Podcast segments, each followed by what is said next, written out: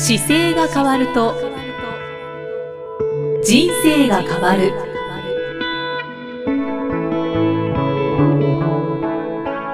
こんにちは。姿勢治療科の中野孝明です、えー本日は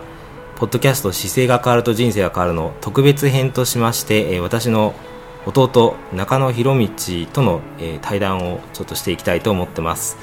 今回のきっかけをいただきました、えープロインタビュアーの早川洋平さんにコーディネートをちょっとお願いしながら進めていきたいと思います、えーよろしくお願いします。はい、えー今ご紹介いただきましたプロインタビュアーの早川洋平と申します、えー本日対談の、えーお手伝いをさせていただきます、えー改めて中野先生そしてひろみさんよろしくお願いします。よろしくおよ願いします。すさあ今日対談のきっかけということで今お話しいただいたんですけど実はですね、えー中野先生にはもちろん、えーご縁が元からあるんですけども先生からの紹介でこの前マンハッタンでですね、えー、ひろみさんにも取材をさせていただいて、まあ、そんなきっかけで2人が対談したら非常に面白いんじゃないかということで、え2人が、えー喜んでくれたかわからないんですが、はい。えー押して押して本日のこう対談に至るという感じなんですけども、えー今日さまざまな、まあ、健康に対していろいろ共通する部分だったり、まあ、異なる部分お二人あると思うのでいろいろ伺っていきたいんですけどもまず最初になんですが、えー、ひろみつさん、はい。まあ、今マンハッタンなんていうキーワードも出てきましたけども、えーこの番組、えー中野先生の番組聞いてる方に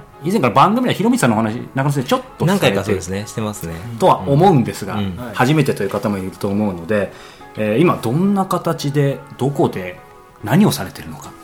簡単に教えていただけますか？あのニューヨークのマンハッタンですね。マンハッタン島というところがあるんですよね。ニューヨークっていうと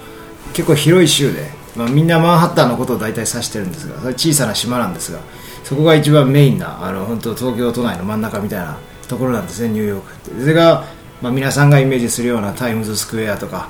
えーなんですかあのグランドゼロとかっていう建物があったりする観光地のもう名所になってるところで。でうちのクリニックがそこにあってでクリニック私のライセンスがアメリカのあのスポーツカイロプラクティックというのが私のライセンスでそれを仕事にしており自分のクリニックがそこにあって今で7年目というところでしょうか。あの場所からいろんなあのクライアントというか患者さんとの接点もあるし、まあ、本当いろんなばあの方が集まるいい立地条件だなと自分でも思ってますけどね、この間まさにね僕もお邪魔させていただいて本当にひろみさんおっしゃるようにニューヨークって言っても広いじゃないですか。そうなんですよ。変な話です。けどよくニューヨークで例えば起業しましたって言っても、ええ。行ってみたらあれなんかイメージのニューヨークと違うとこだったみたいな。そうなんですよ。でもひろみさん本当にもうやっぱりイメージ通りのそう真ん中の真ん中ですよ。とこですよね。そうなんです。まあ、その家賃なんかもね気になるんですけどそれはまた別の機会でということなんですが こう中野先生はい。ご兄弟、えーはい。まあ、中野先生ご長男ですよね、はい。で広道さんご次男、はい2番目ですまあ、そういう意味では一番近い兄弟だと思うんですがちなみにご兄弟対談したことは？多分ね対談という形はこれが初めてかもしれないです、はい。公の場所というか残る形で 喋るのは。これやりやすいやりにくいっていうとどうなんですか正直。いやど何が出てくるのかよくわかんない感じがし 今自分ではしてますけどね。はい。はいそんなドキドキワクワクなんですが、えー早速いろいろ伺っていきたいんですけども、はい。そもそもなんですけど、えー、と広道さんもう少し詳しくニューヨークのお話聞きたいんですけど、ええ。ー中野先生、まあ、その4兄弟で中野先生は今この東京青山でですけど、広道さんなんでまたニューヨークなんでしょう？なんかやっぱり流れがあったんですか？いろいろ。でまあ、アメリカ行くとこからの流れっていうのはあるんですけど私のやりたかったそのカイロプラクティックっていうものがアメリカ生まれでドクターライセンスなんですよね。それをどうしても勉強したくてアメリカに渡ったんですが、サーフィン好きなんで卒業してから、まあ、ハワイ行こうかカリフォルニアで飽きようかっていう二択だったんですよね。だけどやっぱり自分のできることを考えた時に、まあ、誰と関わるかってものすごく大事じゃないですか。でどこへ住んで誰と関わるかっていう。この2つって割と頑張れば変えれるかなと思ったんですよね。だからまあ最高と自分が思った場所がなぜかニューヨークのマンハッタンだったんですけど、まあ、いいすごい何がすごいかも分かんないですけど世界一流の人、まあ、一流って何だってなっちゃうんですけどね。なんとなくいるようなイメージがあって、で場所だけはちょっと大事だなと思ってそこへこだわったんですね。それこそそのアメリカ行くっていう時は中野先生広道さんから相談を受けたりとか。あのねもともと僕2000年にき99年に弟と一緒に三重県の四日市にも戻ったっていう形が正しくて、父のもとに修行時代に入るんですけど同じ4月1日に入ってるんですよ。なので4月1日に父のもとに同時に入ったんで、まあ、同じ距離感覚のまままあ、一緒に遊ぶのもいろいろ遊びましたけどそこから3年ぐらい一緒に仕事していく中でそうなんですよ。それで3年目にやっぱりもともと僕とちょっと弟は、まあ、性格は違うんですけど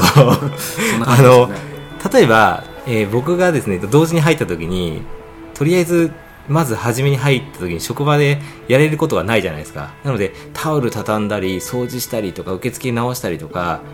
えっと、動線考えたりとかいろんなそんなことをしてた時に弟はそういうこと一切しなかったんですよ。え何をしたかというと弟は父の横について父の治療を真似ようとするのだけ一生懸命やってました。ねこれひろみさん反論とかないですか？大丈夫ですか？いやもうそのままですけどその前かはい。ら実は4月の、ね、1日だったんですけど、はい。4月の1日がね多分金曜かなんかだったんですよね。で1日休んだらあと2日休める。なんかそんなスケジュールだったら覚えてるんですよ。で この3日目ぐらいから行こうぜみたいなことをね持ちかけたんですよ、はい。兄貴に、まあ、普通そうじゃないですか、はい。まあ、ちょっと日取りもいいしここから月曜日でスタートしようぜみたいな。そんなことはダメだと。こういうのは初めが肝心で 4月の1日から、はい。あの職場に降りるんだみたいな。それなんか家庭なと思いながら その辺がまあ性格違うんですよね、はい。あのええそれはあると思います、まあね、あのどっちがいい悪いじゃないと思うんですけど、まあ、そういう意味で今のねこう中野先生は、まあ、いい意味でですよ2人とも、はい今日喧嘩にならないんですけどかっちり。そしてひろみさんは、まあ、そういう意味では型にはまらないみたいなのをやっぱり今お話ししても感じたんですけどもちなみに幼い頃2人の兄弟関係ってどんな感じだったんでそしてまああのついでにじゃないですか今もどのくらいどう連絡取ってるかとか、結構仲いいですよ、まあ、みんな他にもね2人兄弟いるんですけど全然仲いいんですけど連絡しょっちゅうまあ LINE でつながってるし、まあ、1日1回誰か何かつぶやいて何か、まあ、みんなリスポンスしなくても見てるっていう感じです。兄弟の LINE があるんですね。家族ですよ。兄弟どころじゃない。家族と嫁まで入ってるでかい LINE があって。す。ごい。えで今日なんかも僕遅れるっていうのをそっちの LINE 流しちゃったからだから仕事終わって見た人たちはね20件ぐらいのなんか家族 LINE に あこういう動きがあるんだなって拾えるじゃないですか、はい。あそんな感じでつながってるっていうのがあるし、で兄弟の関係っていうのは僕4つ離れてて下で2番目だから結構ねずいぶんお世話になりましてそういう意味では、っていうのは兄貴の失敗を見てて真似しなきゃそれ次いけるわけじゃないですか、はい。で小学校中学校高校っていうのもやっぱ4つ上の兄貴がいるっていうのは結構強いんですよ。例えば音楽とかファッションとかもういろんな面で大人のやることをちょっと真似するとあのクラスで結構目立つ存在になれるんですよね。だからそういう意味ではすごく僕はお世話になったなと思うんですけどね、お兄さんどうですか？僕がね基本的に長男なんで何やっても怒られたんですよ、で心配されたりとか、でそれでちょっとずつこう両親のあのいまあ、両親の子供はこんな風になるんだよっていうのを自分で開拓してしょっちゅう怒られてたんですけど、うん。僕の切り開いたところがあったので、すごい比較的上手に生かして。じゃんけん後出しって感じですよね。出してんの見てから出してるから負けるわけないみたいな全部そうですね。確かに。そう言われると。ーそうやると、はい。まあでも次男って僕も実は次男ですけどそういうとこありますよね。あの意図的じゃないですけどまあ結果的にちょっと要領いいみたいな。いいんですよそうか。でもね今日実はお話伺いたかったのが中野先生にも以前あの私別のインタビューで聞かせていただきましたし、えー広光さんにもついこの間インタビューでお話伺ったんですけどやっぱりこう、まあ、家庭の環境というか、そのまあ、やっぱりお父様の話って常々出てくるんですけど、はい。やっぱり僕の印象だと2人とも特にこの道に進むこと無理強いされたことないっていうのはやっぱり2そうですね。人から伺ったんですけどそその辺改めて2人はどんなそうです僕もだから全全然父親にこの仕事しなさいとは言われてなくてあの祖父がすごく仕事この業界を割と力入れてですね大きくしたので、まあ、父に非常にこうこのす自分の子供たちをちゃんとこの世界に入れなさいという教育をずっとしてたんだけど私が大学の時に亡くなってでそこからも、まあ、その前もそうでしたけど父はなので自分がすごくし締め付けられた環境でなんなんか自分のやりたかった夢を自分の父に合わせたためにですね子供たちの教育方針が基本的にやりたいことをやりなさいという教育方針なんですよ。なので自分でやりたいことを選んだ中に今の仕事にたどり着くっていうのがやっぱりあってで父親はやっぱりこうなんでしょうね世の中ではい。喜ばれる仕事をしているっていう場面を結構見せてくれたんですよね。だから兄弟でこう兄弟と父親と家族でご飯食べに行くと、あのー例えば中華料理屋さんに行くじゃないですか、はい。でそうみんなでご飯食べてる時に父親のところに挨拶をにする方がいるの突然先生この間ありがとうございましたって言って挨拶してくれてでまあ、子供だからちょうど、ね、お父さんあの人誰？って言ったら父親はその人のこと知らないっていうはい 誰だっけな？みたいな。多分患者さんじゃないかなみたいなそういうのが結構よく見てて、喜ばれる仕事を父がしてるっていうのだけは分かってたんですね、なので選択肢選んでいく中にやっぱり自然にこういう父の仕事っていうのが、まあ、自分にとってしかできないというか自分にしかできない仕事だなっていうのもちょっとあってですね。それで僕は選んじゃったんですけど、ねひろみちゃんはちょっとまた違いますけどね。ひろみさんもでも無理強いはされてないんですよね。それじゃないですけど、これやっぱめちゃくちゃ長男の答えですよね。僕は聞いてて思ったけどいや単純にあの子供って自分の見てる世界しかないじゃないですか。だからまあキャパとしてはすごくちっちゃいですよね。で僕も仕事をこれにしようと思ったの多分1 5 6だったと思うんですけどその時までにまあ今言ってたこと近いですけど父親が尊敬されてる姿を見てるとかあとまあ楽しそうに仕事しててそれで経済的にも田舎の方で、あのいい生活っていうんですかね当時だったら、まあ、今マンハッタンから見るとどういう生活かって ちょっとなっちゃうけどまあでも当時はものすごく何不自由なく育ってで家なんかもしっかりしてて俺もうこの仕事しかないでしょって僕も決めてましたよね、それしかない世界の中で一番光ってたっていうんですかね、自分の中で、は。い。うか、まあ、そんなね中野兄弟の作られ方だけでももう一晩二晩話伺えそうですが 僕やっぱりちょっともう一つ聞きたいのはですね、えー中野先生ね以前インドへやっぱりそういうが、学生時代とはい。かその時の話あって、この間広光さんにもお話聞いた実は広光さんもインドそしてそれを中野先生がちょっときっかけっていうことを聞いたのでそうそうそう。その辺の話二人でちょっとシェアしていただきたいんですけど。いや僕がね大学の本当に最後に卒業旅行でインドにたまたま連れて行かれたいに近いんですけどバックパッカーとしてはい。なんか行行きたいっていう友人についてったんですよね。でそれで1ヶ月行った時にやっぱり自分が見たことなかった世界がこう出てきて、あこれはあの誰でもというか行った方がいいんじゃないのかなと思って、まあ、当然日本の93年ぐらいなんですよ。93年のインドとその当時の日本と比較するとだいぶ差があって、まあ、とインドにこう突然行ったらあれスリッパっていうか靴履いてないじゃんっていう人がいたり、まあ、犬がこう歩いてたりとか牛が歩いてて牛は神様だったのに牛を思いっきり蹴る子供がいたりとかなんか全然違っててですねこのなんか土というか地球の違う場面を見たような感じがしてこれは弟になんか帰ってきた時にすぐになんかたまたま結構ね僕のやってたことを伝えると弟がすぐやるんですよ、うん。行動力がめちゃくちゃあるんで、まあ、なんかいいよってすぐ帰ってきて多分すぐ言ったと思う。んですよ1週間以内にどうだったって言われて当時まだその LINE とかないのでそうですよね。もう携帯で普通に喋ってましたね、はい。であのインド大学の2年生だったら今行った方がいいよとかっていう話をしたら、分かったみたいな話で他の弟もいるんですけど他の弟にもみんな言ってるんですよ。あそうなん言ってますよ。言ってるんですけど他の弟はあのそこから次に進まなかったんですねただひろみちはやっぱ早くてすぐ僕3月に帰ってきて電話して夏にはもう行ってましたからね。インドに、まあ、当時だから地球の歩き方と、はい。それこそ AB ロードみたいので格安を探していくっていうインターネットがまだ ないのですぐ行ってましたね。真似して。でもやっぱりひろみさんお兄さんがこう言うことはそういう意味ではす素直にというか。あとインド時代にやっぱり何か感じたのか。いや言うこと言わない人ですからねそんなに。やりなさいっていうことははこれは何かあるだろう的な見見て真似するっていうのがあったけどこういうことした方がいいとかっていうのは言われたことあんまなかった初めてかもね。でインド帰ってきてものすごい盛り上がった多分テンションでね トーンで熱弁してたんだと思うんですよね、だからその日のね僕あの日に AB ロードと地球の歩き方買いに行きましたもんね。その電話切った後に、早いっすね。あのその車に乗ってこう行ってその本屋さんのコーナーで地球の歩き方の多分確かナンバー3だと思うんですよインドっていうのを見たとこまで覚えてますもん、でそこから違うコーナーで AB ロード探してだからそれぐらい鮮明だなんか新しかったんだろうなあれ。そうかじゃあ下のご兄弟2人はインドは多分い行ってないですね。その後もおそらく行ってない。行ってないですね。だから行ったらは何回も言ってますけどね。来来年ぐらい行くかもしれないね、ようやく。はい4兄弟インドのこともあるかもしれません、さあここからですねこう今お二人のバックグラウンドなんかも伺いましたが、やっぱり今日個人的にそしてリスナーの方も一番聞きたいと思うのは、えー中野先生しかりそして広道さんもですねこの度出版されまして、えー世界の最新医学が証明した究極の疲れない体ということで、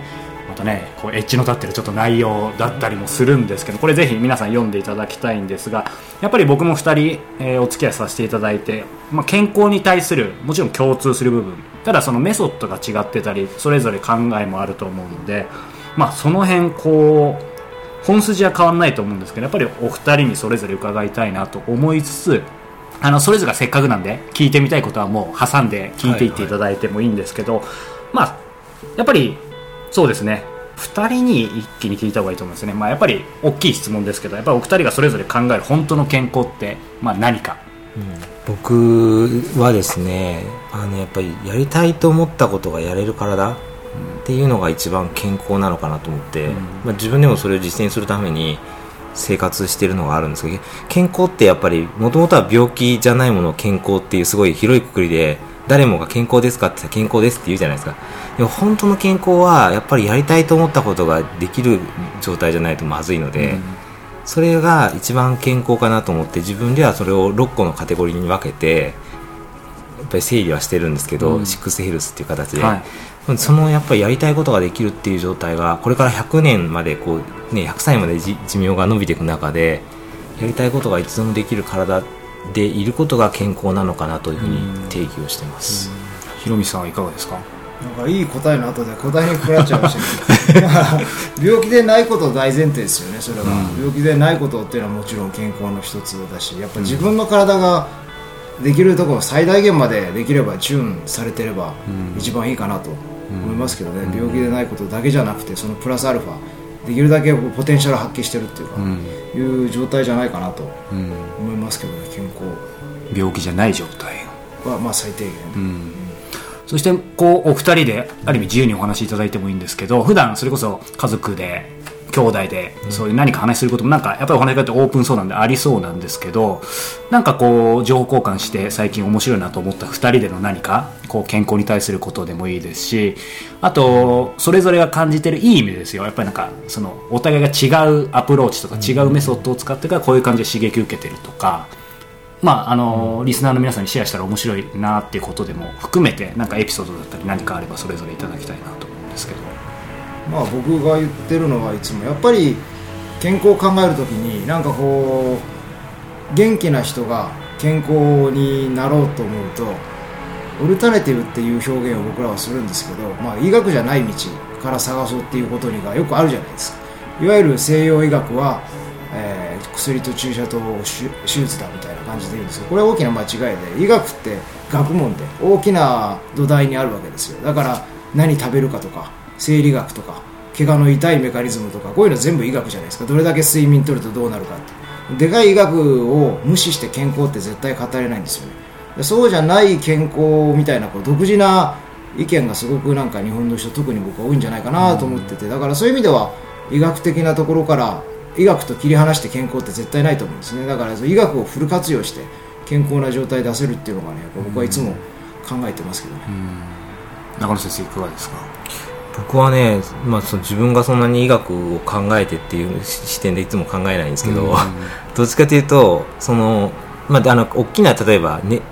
カテゴリーで6個で分けてるやつははい。例えば睡眠とか食事とか構造精神呼吸とかあるんですけどその例えば睡眠ってよくどれぐらい寝たらいいですかとかってあるじゃないですか、で睡眠のことがまあどれぐらい寝たらいいかっていうことを考えなくてもよく寝れてれば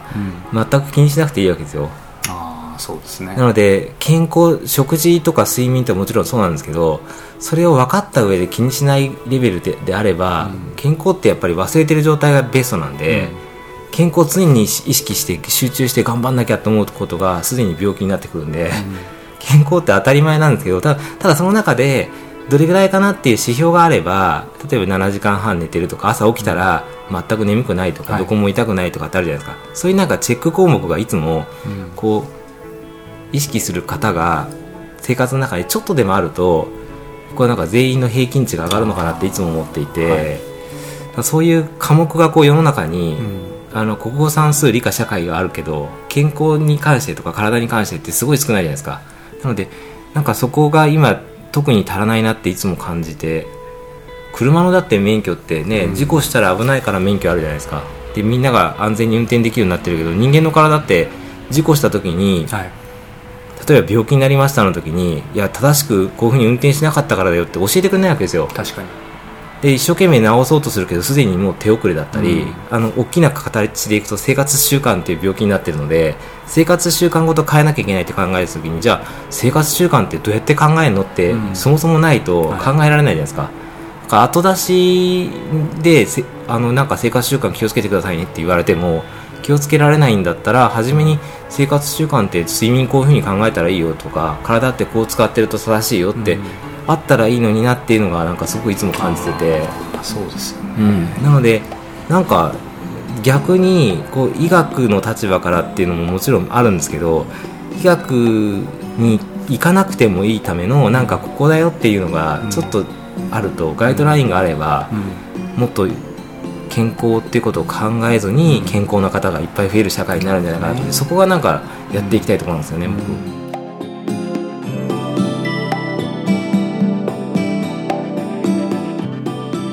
この番組は提供中野生態東京青山プロデュースキクタスナレーション生きみえでお送りしました。